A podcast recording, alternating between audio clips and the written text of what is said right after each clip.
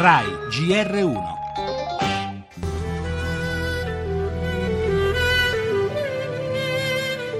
Sta smantellando lo Stato turco Erdogan. Non c'è processo o presunzione di innocenza che tenga. Le liste di proscrizione si allungano col passare dei giorni e delle ore.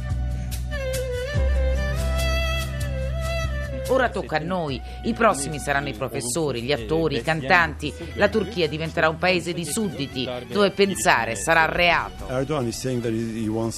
Erdogan ha ripetuto che è pronto a reintrodurre la pena di morte. È gravissimo. Di fatto può chiedere di impiccare chiunque lui decide che debba essere giustiziato. Non abbiamo più la forza di opporci al regime. Ha cambiato le leggi e ora dopo il golpe nessuno avrà più il coraggio di resistere.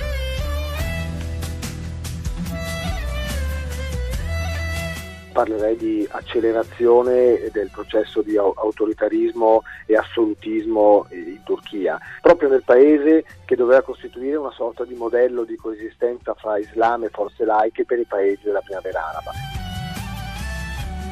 Insegnanti, giornalisti, poliziotti, militari, giudici, funzionari pubblici ed anche esponenti religiosi, tutti nel mirino di Erdogan accusati di far parte di un complotto guidato dall'imam in esilio Fethullah Gulen, complotto sfociato nel tentativo di colpo di Stato della scorsa settimana. Decine di migliaia di persone licenziate, più di 15.000 solo i docenti, migliaia finite in prigione.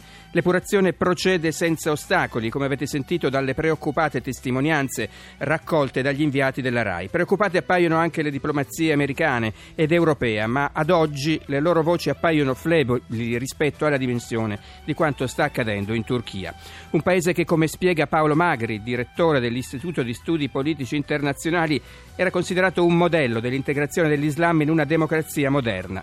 Un esperimento che a piccoli passi avrebbe portato Ankara nell'Unione Europea, un esperimento che la deriva autoritaria imposta da Erdogan rischia di far fallire. Le altre notizie, dopo la strage di Nizza, l'Assemblea nazionale francese ha esteso lo stato d'emergenza fino al 2017. La decisione è stata presa poco fa. Intanto il rientro delle salme delle vittime italiane è previsto oggi pomeriggio. Torneremo anche sulla corsa alla Casa Bianca. Donald Trump è ufficialmente il candidato repubblicano. L'economia, il Fondo monetario rivede al ribasso le stime di crescita mondiale, la politica con le dimissioni di Schifani da presidente del gruppo di Area Popolare. Oggi l'assemblea del gruppo. Il cinema cinema scompare Gary Marshall, autore di serie tv come Happy Days, regista del film Pretty Woman. Infine lo sport presentato a Coverciano Giampiero Ventura, il nuovo CT azzurro.